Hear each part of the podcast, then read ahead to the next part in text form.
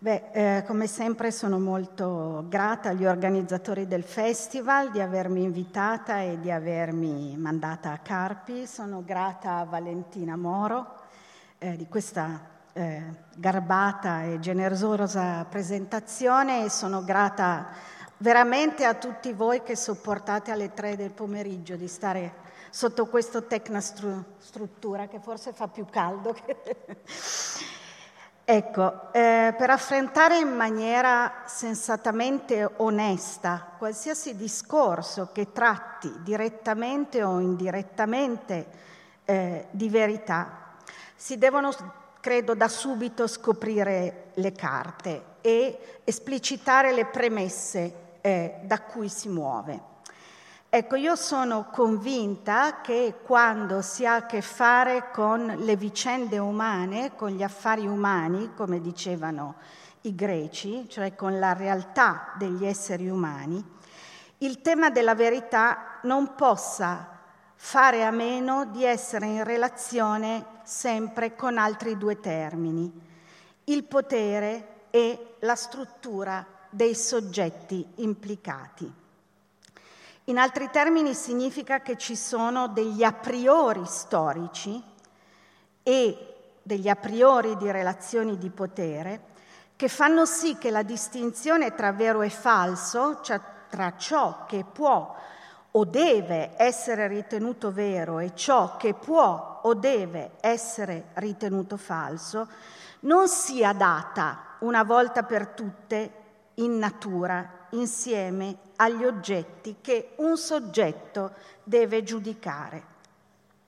Ci sono appunto delle precondizioni storiche che determinano lo status di coloro che sono ritenuti autorevoli, che hanno l'autorità e l'autorevolezza per dire ciò che conta come vero e ciò che invece conta come falso.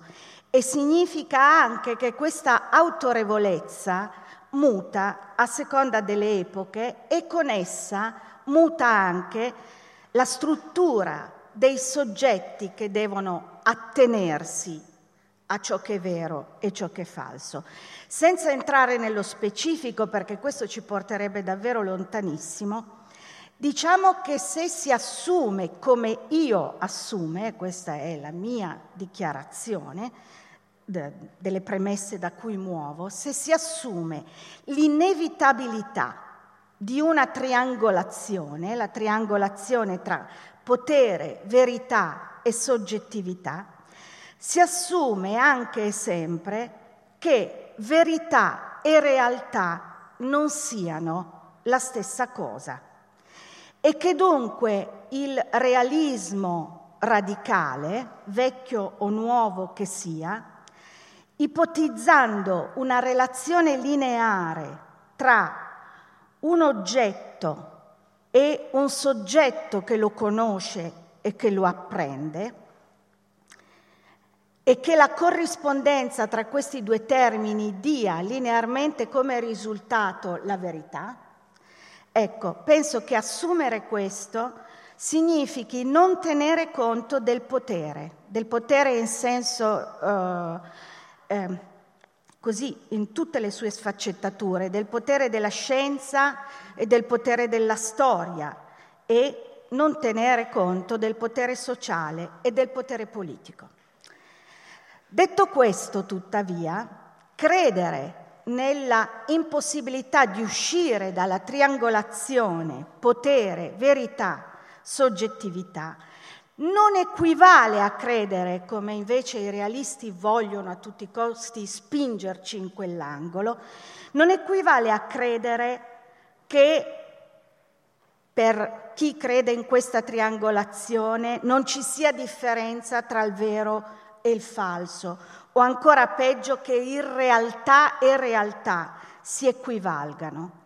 Significa soltanto riconoscere che la conoscibilità, la giudicabilità della realtà dipende inevitabilmente dai discorsi che si fanno intorno a questo e dal potere che quei discorsi hanno per esprimere un tipo o un altro di realtà. e significa anche stabilire differenze tra i vari tipi di realtà e tra i vari tipi di verità. Ci sono delle verità che riguardano enti razionali, come ad esempio eh, i numeri, le relazioni matematiche, e ci sono delle verità che riguardano invece, o delle realtà e di eh, conseguenza delle verità che riguardano gli accadimenti storici.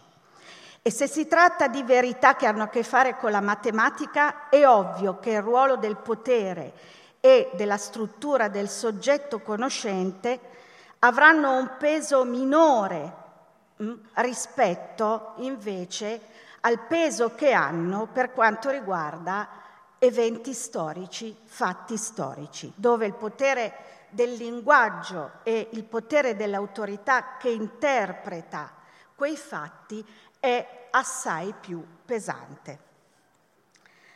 Allora, detto questo, all'interno della triangolazione verità, potere, soggettività, mi pongo alcune domande, cercando di capire insieme a voi quali mutamenti sono avvenuti all'interno di queste relazioni, a partire dai regimi totalitari eh, della metà del secolo scorso sino a quelle che vengono chiamate oggi post-democrazie. E vorrei partire da una domanda su un tema che ormai ci martella da tutte le parti, tanto all'estero quanto oggi anche in Italia. Si tratta del tema della post-verità, che a tutta prima mh, mm, sembra una nozione legata a filo doppio con il titolo della mia eh, conferenza. Allora, che cosa si sostiene da molte parti? Che il concetto di post-verità darebbe voce a un mutamento epocale enorme segnando la rottura profonda nei confronti della distinzione tradizionale, tanto filosofica quanto di senso comune, la distinzione tra vero e falso. Ma il lemma post-verità in realtà ha una forte connotazione politica e non, può non travalicare l'ambito epistemologico e gnosiologico.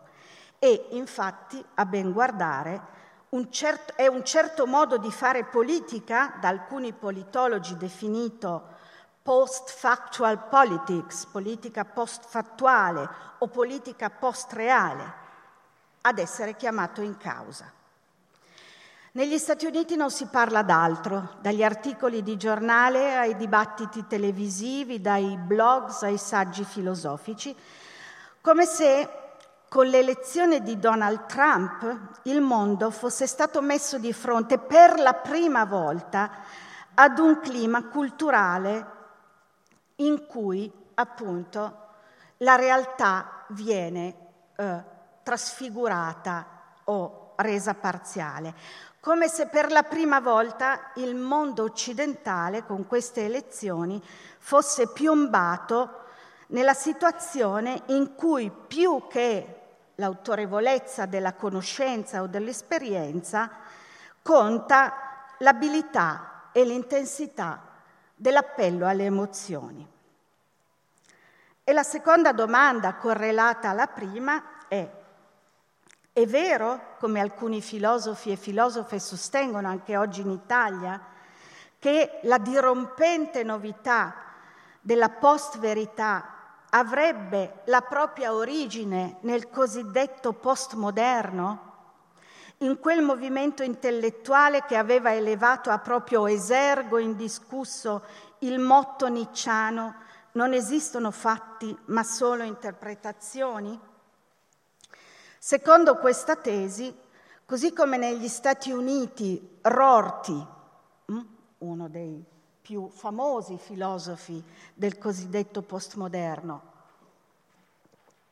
Sarebbe il padrino di Trump, per alcuni filosofi intellettuali italiani, Nietzsche sarebbe il padre di Berlusconi prima e dei nostri politici oggi.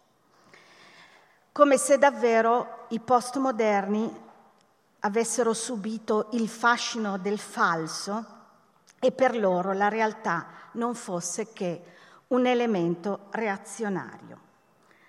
In altri termini, l'ermeneutica si sarebbe resa complice involontaria di presidenti impresentabili, di nemici dei vaccini e dei populisti informatici. Ecco, io temo che queste ipotesi, oltre che probabilmente un po' ideologiche, tese a fare i conti eh, tra una scuola filosofica e l'altra, temo che queste ipotesi facciano capo a spiegazioni troppo semplici.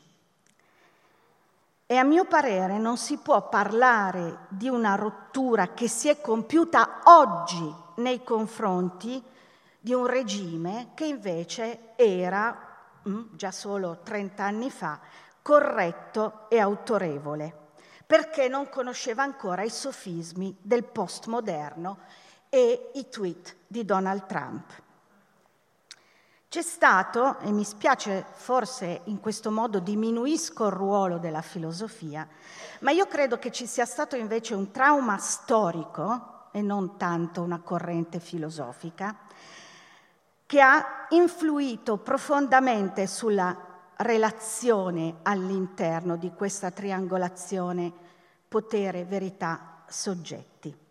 Ed è stata l'esperienza di un potere che si è moltiplicato anche attraverso la tecnica e le innovazioni tecniche, diventando uno strapotere in grado di inchiodare i soggetti ad assunti ideologici con quella forza che solo alcune verità assolute, dogmatiche e indiscutibili hanno. Da allora, io credo, questa triangolazione è senz'altro cambiata più volte, è diventata una relazione assai meno violenta. Hm?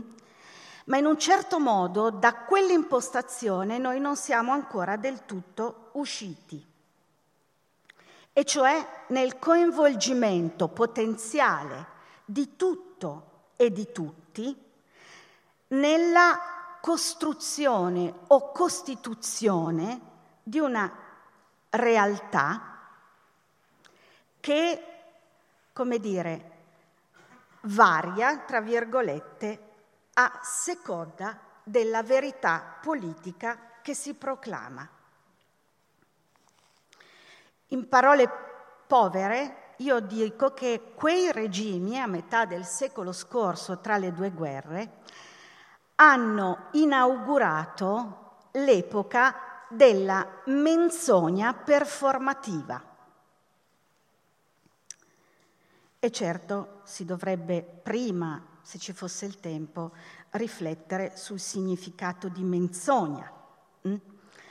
Ma senza addentrarci troppo sulle svolte e il significato della storia della parola di menzogna, ci basti solo qui accennare al fatto che menzogna si distingue dall'errore, per cui è possibile travisare un fatto, non riconoscere un avvenimento, eh, senza per questo mentire. E va specificato anche che la menzogna non è nemmeno un autoinganno. Hm? L'autoinganno è semmai una difettività psicologica.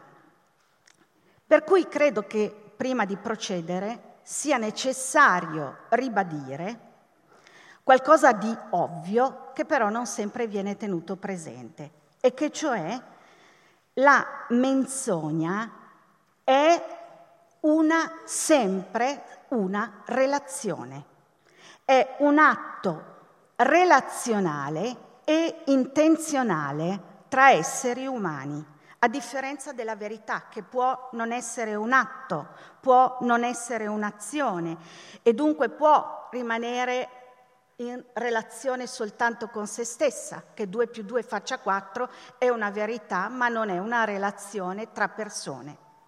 La menzogna invece ha sempre un destinatario, è sempre rivolta all'altro. Con la precisa funzione di ingannare o celare all'altro qualcosa che sarebbe utile sapesse o, come succede oggi, con la funzione di portare l'altro o gli altri sulle proprie posizioni, anche quando queste posizioni vengono proclamate e non vengono mai verificate. Proprio per questo motivo la menzogna, il concetto di menzogna, assai più di quello di verità, porta con sé un carattere etico e politico che è intuibile da tutti. Ogni volta che parliamo di menzogna, ogni volta che sentiamo parlare di menzogna, ci viene immediatamente in mente che si sta attuando un danno? Un danno apportato a chi rimane vittima del messaggio menzognero. Quindi, tornando alla rottura segnata dai regimi totalitari, avrebbero con la menzogna performativa inaugurato una svolta profonda nella storia delle menzogne politiche. Mm? I filosofi che hanno scritto a cavallo di quegli eventi, da Coiré, Kojève, Simone Weil, Levinas, Arendt, Aron, Popper, insistono moltissimo sulla differenza tra le bugie politiche tradizionali e la menzogna performativa totalitaria. Insistono sul fatto che questa menzogna totalitaria avrebbe messo all'opera non solo una capacità distruttiva di negare o di occultare alcuni fatti, ma la menzogna performativa sarebbe giunta al limite, sul limite di una ontologia millenaria, e cioè fornendo espressione linguistica ad aberranti finzioni ideologiche la menzogna totalitaria, secondo questi filosofi, ha davvero rischiato di ricostruire il mondo, di riplasmare il mondo e distruggere la trama stessa della realtà. E questi filosofi non erano certo ingenui, sapevano perfettamente che la politica da sempre è implicata nella menzogna. Pensate a Platone, a Gorgia, ai sofisti e la consapevolezza di questo. Tuttavia,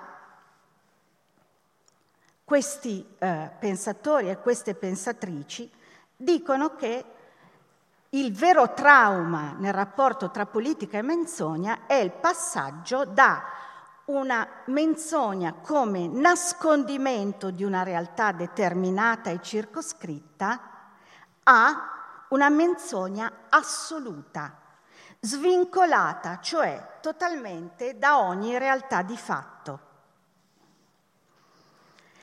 E questo conferirebbe il primato assoluto alla verità di regime che appunto può dire tanto peggio per i fatti.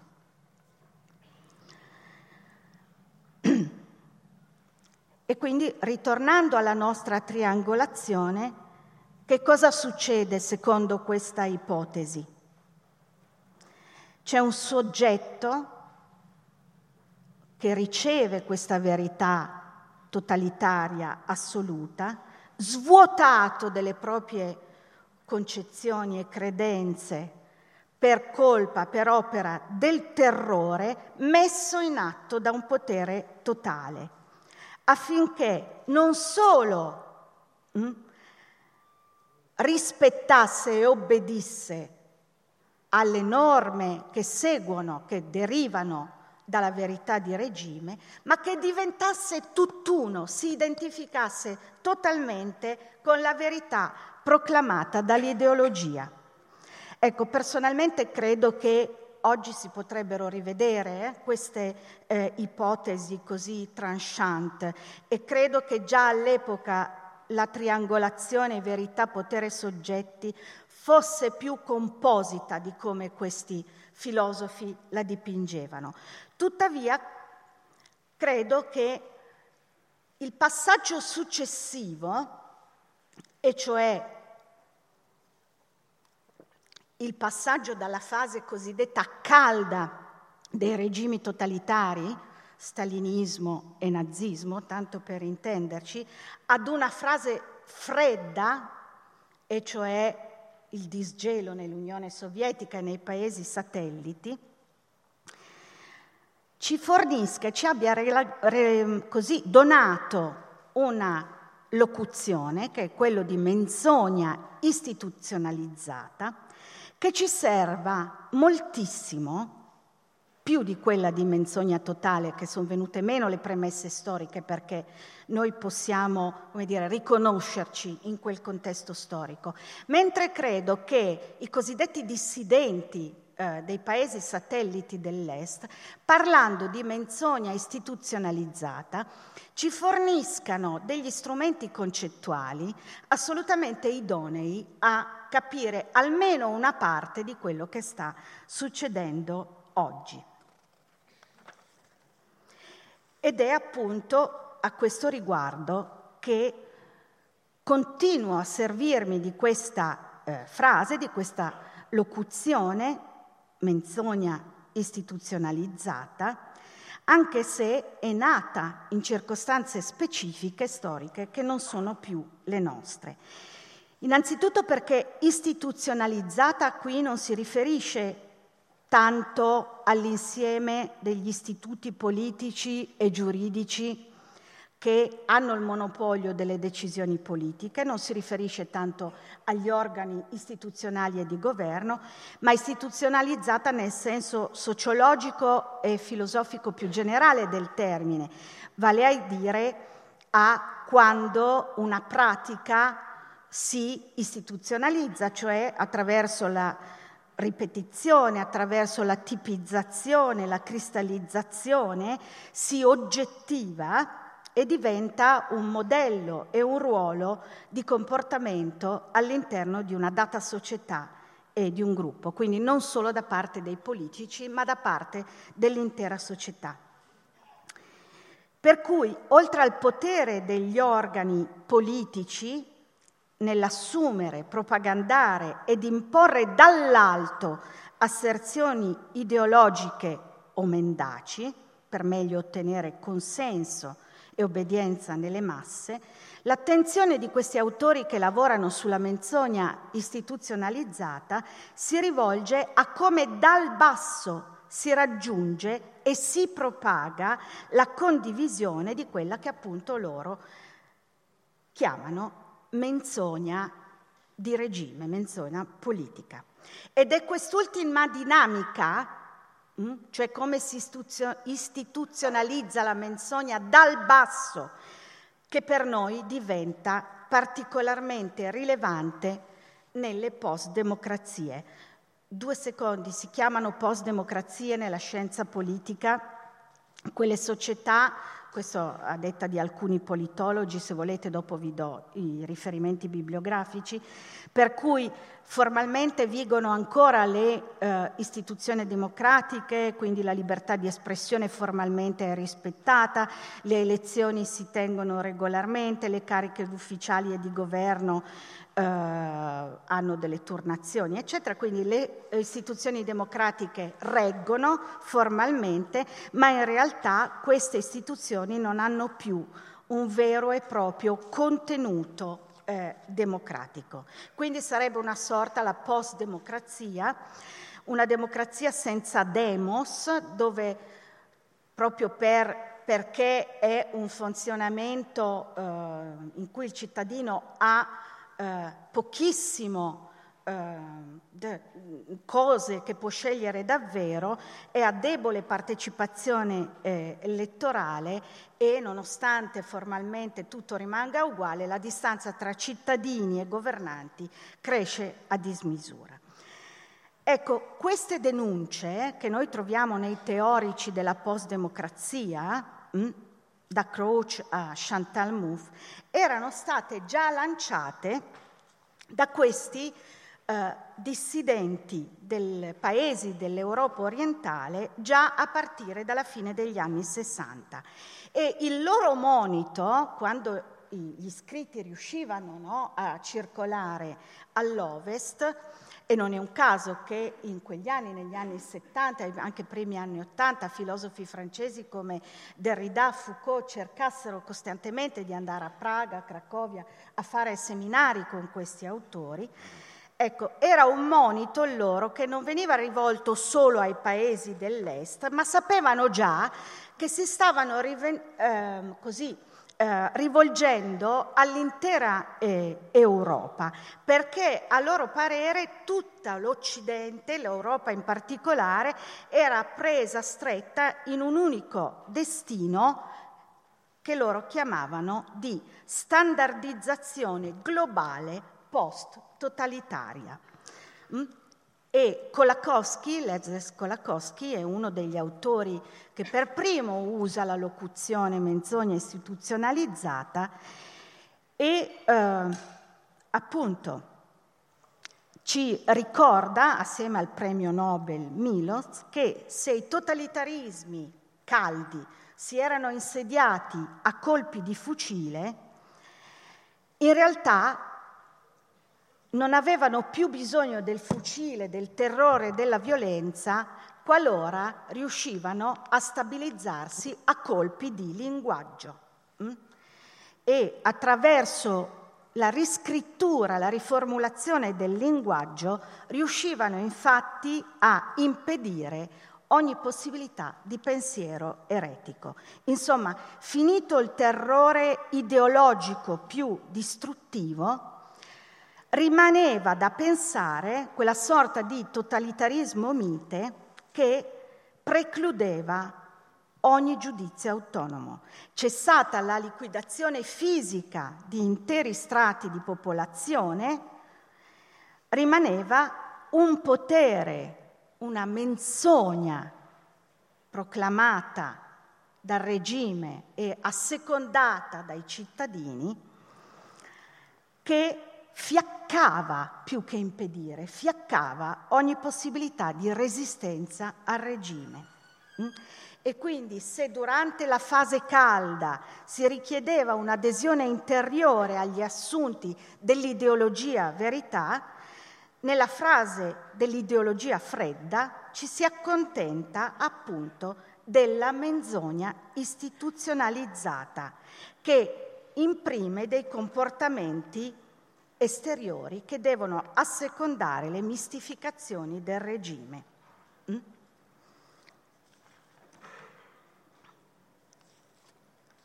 Ora, e questo ci riguarda, in questi regimi post-totalitari, e direi anche nelle nostre democrazie o nei nostri regimi post-democratici, la menzogna continua ad essere formulata dai centri effettivi di potere, ma non per accecamento ideologico.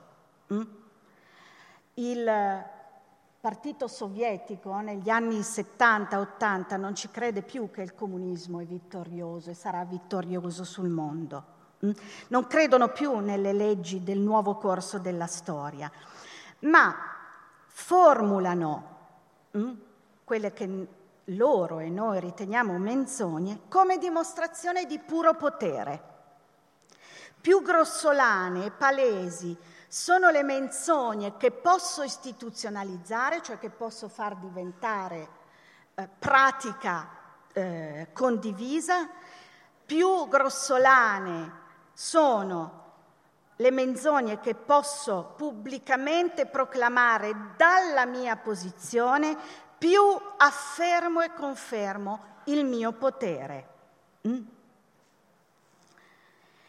E se in questi cosiddetti regimi post-totalitari gli slogan e le ritualità rievocanti la rivoluzione socialista non erano più credute dai leaders di partito, io credo che anche oggi i numeri falsificati sui migranti, la costruzione di ponti che separano gli Stati Uniti dal Messico o altre barriere, di muri salvifici di tutti i tipi, non sono credute da Putin, non erano credute da Berlusconi, non sono credute da Trump, non sono credute da Salvini. Non credo che credano nelle loro eh, affermazioni.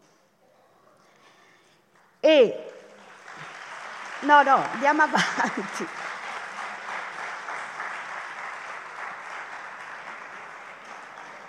C'è uno scritto, secondo me, meraviglioso che io faccio sempre leggere ai miei studenti, di Václav Havel, che si intitola Il potere dei senza potere, scritto alla fine del regime, ma ancora dentro un regime. Havel si chiedeva perché il fruttivendolo di Praga appende in vetrina il cartello proletari di tutto il mondo unitevi.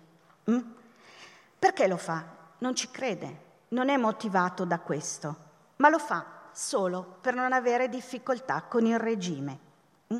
Io credo che allo stesso modo molti elettori russi, italiani, ungheresi, statunitensi non credano fino in fondo al complotto dell'Europa contro la Russia, al complotto comunista paventato ai suoi tempi dal berlusconismo o credano che i messicani sono tutti stupratori, come dice Trump. Accettano queste affermazioni perché in fondo mh, mm, accettarle da loro delle garanzie di altro tipo. Mh? Mm? Ed è più semplice non farsi domande, non indagare, anche quando non c'è nessuna minaccia a porre queste mh, mm, domande.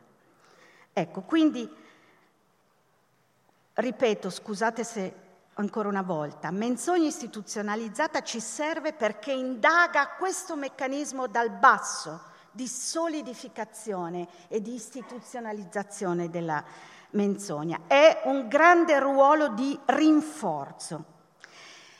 Ora, quello che interviene oggi è di nuovo una pedina in più nella triangolazione, o meglio, una pedina diversa che cambia il gioco. Mm?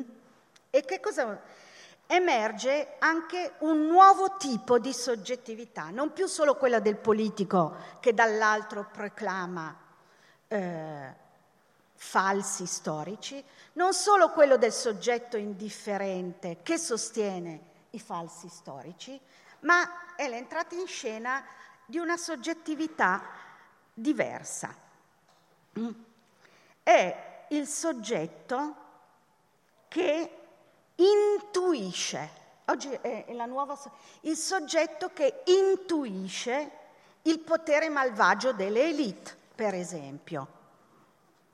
E questa nuova soggettività non è solo indifferente o fa, si fa i fatti propri, e, eccetera, ma invoca una sorta di esperienza mentale diretta con ciò che accade al di là dell'esperienza sensibile e al di là dell'autorevolezza delle fonti. Scusate, ma non posso fare a meno di citare una cosa che è accaduta, oggi è il 16, l'11 settembre, Salvini, credendo di andare incontro alle opinioni del suo bacino elettorale, twitta in ricordo dell'11 settembre, ripetendo ancora una volta che il politi- il pericolo mondiale è il terrorismo islamico.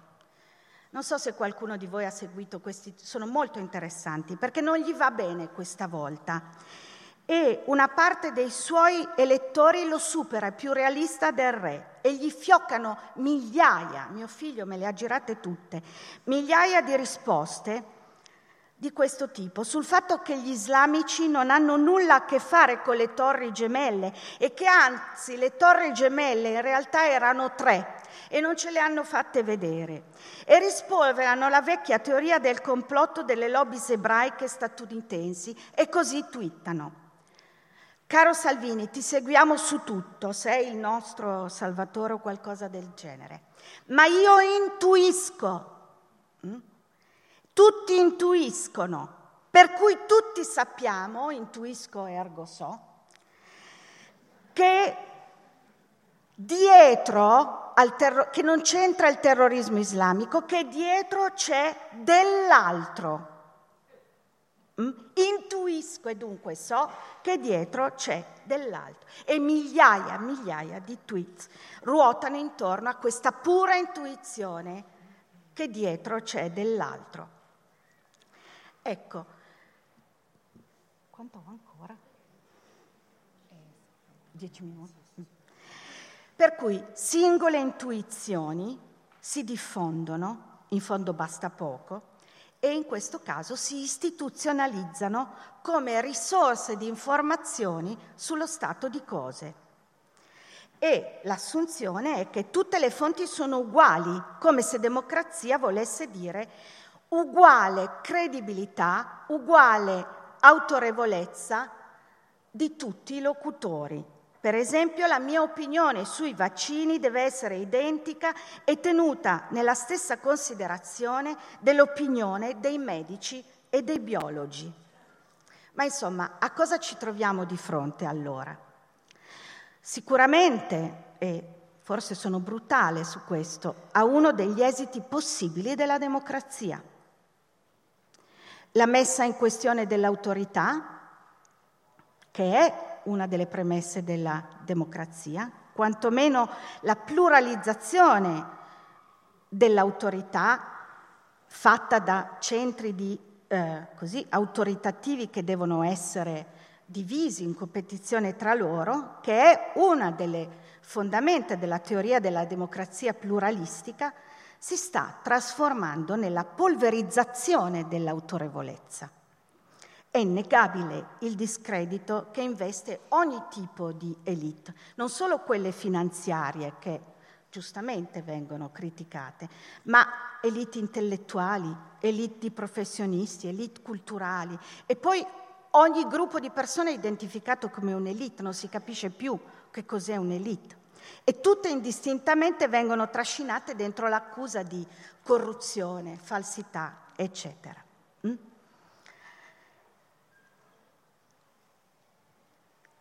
Ma che cosa, se ritorniamo un po' alla filosofia politica, che cosa è avvenuto dentro a questa triangolazione di soggetti, verità e potere?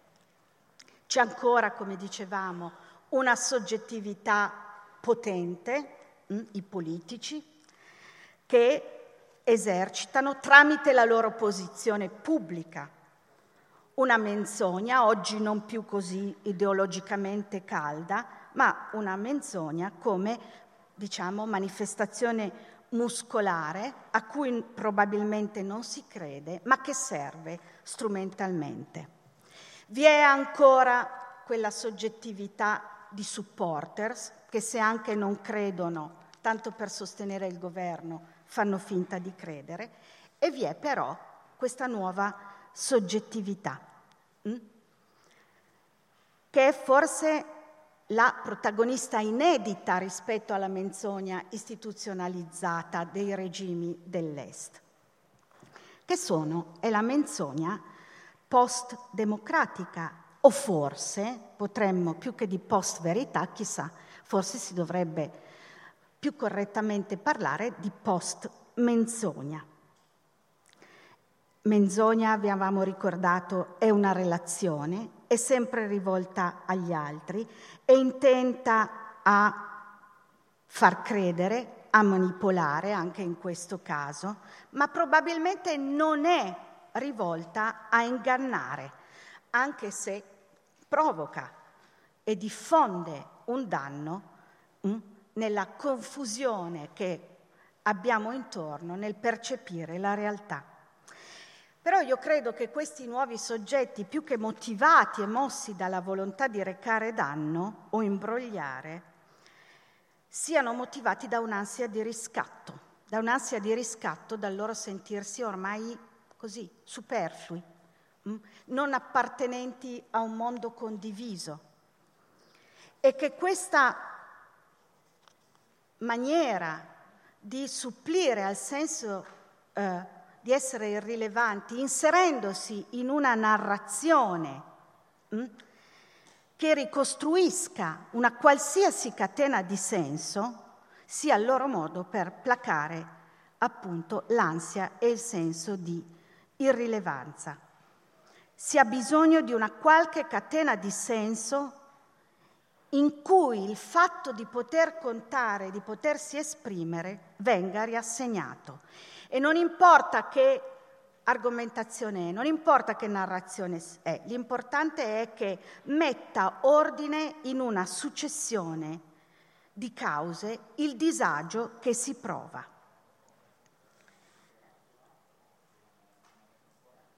E qui, per certi aspetti, si produce un capovolgimento rispetto ai primi regimi totalitari, rispetto al passato.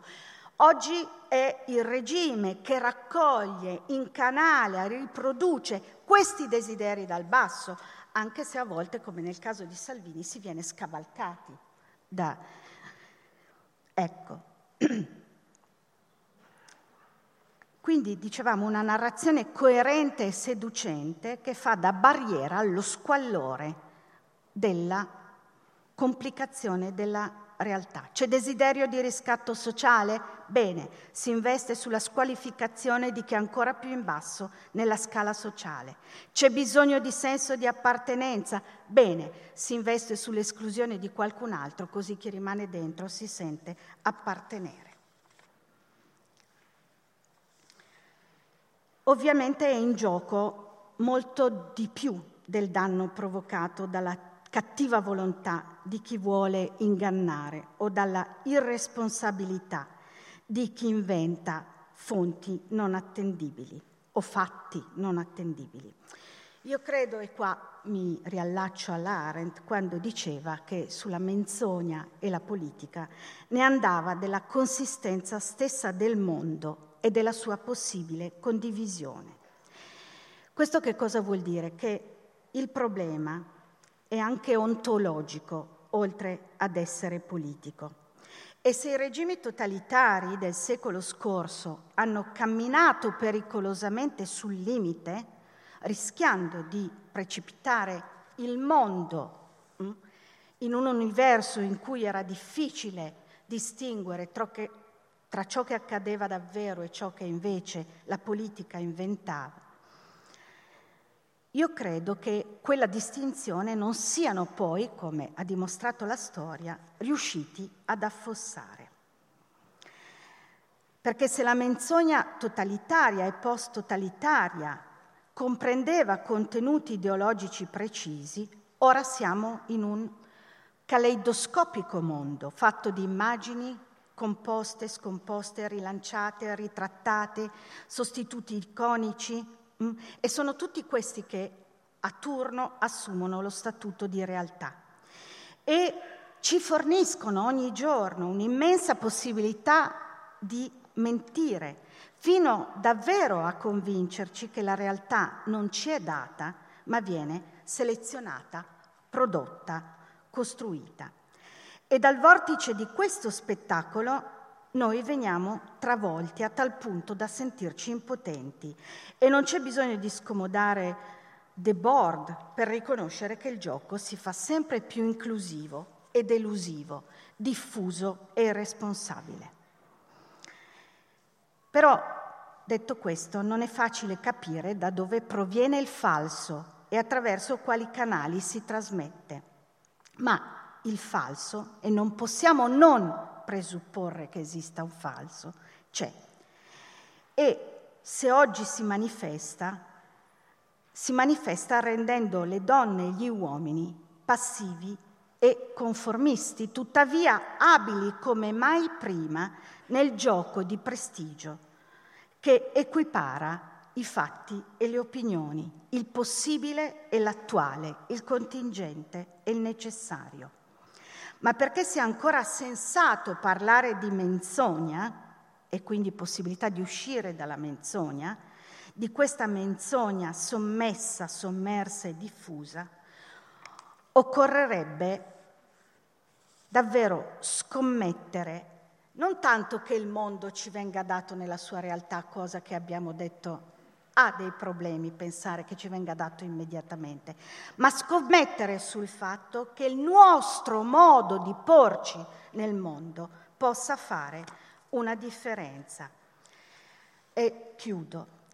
Allora, è vero che non si esce dalla triangolazione verità, soggettività, potere, non avremo mai accesso a quella perfetta corrispondenza di rappresentazione oggetto che ci garantisce la sicurezza della verità come trasparenza, anche in vista di ciò che dobbiamo o possiamo fare.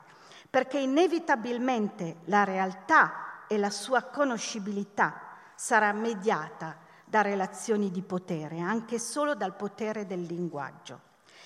Ma come stare dentro a questa triangolazione?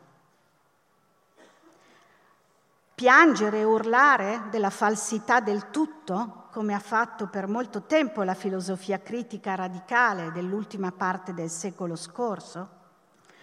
O cercare invece di diventare soggetti di critica che hanno il coraggio di affermare il loro desiderio di verità, che non vuol dire di affermare la conoscenza della verità che hanno bisogno, avere il coraggio di dire che abbiamo il bisogno di individuare una costellazione di fatti reali e il bisogno, il desiderio di trasmetterli, giudicarli e pensarli il più verosimilmente possibile. Che cosa vuol dire allora diventare soggetti che esercitano la libertà come desiderio di verità e di fuoriuscita dalla menzogna istituzionalizzata? E io credo che qui, prima di cautelarsi epistemologicamente, conoscitivamente, un soggetto di critica debba fare un lavoro etico su se stesso. Un lavoro etico che lo tenga sempre in tensione tra la consapevolezza che non si esce dai rapporti di potere e dunque è impossibile uscire del tutto dalle maglie di qualche forma di falso, da una parte, e dall'altra invece costantemente rilanciare il coraggio, connesso al rischio che questo coraggio implica, di fare della propria ricerca della verità la propria pratica di libertà. Per questo chiudo con una citazione che è sicuramente una delle mie citazioni più amate, che probabilmente apre più problemi di quanti ne risolva, ma che eh, non posso fare a meno di condividere con voi. Eh, è Michel Foucault, a sei mesi prima della morte, sono le lezioni sulla parresia, hm?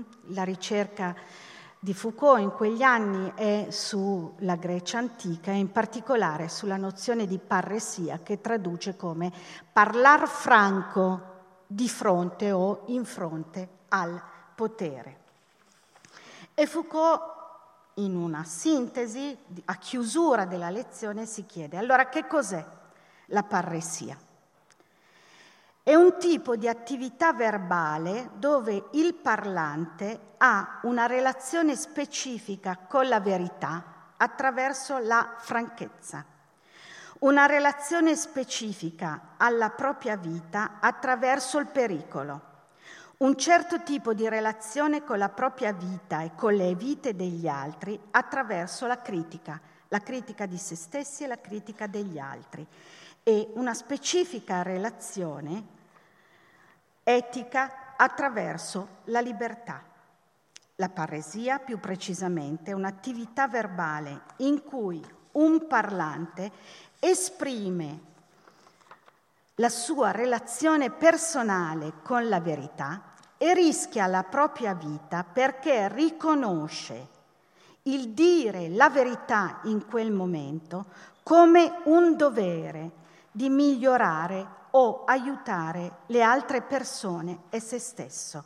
Nella paresia il parlante usa la sua libertà e sceglie la franchezza invece della persuasione, la verità invece che il falso o il silenzio, il rischio della morte invece che la vita e la sicurezza, la critica invece che la durazione. Ecco la ricerca, il dire la verità come dovere etico invece che l'autointeresse e l'apatia morale. Grazie mille.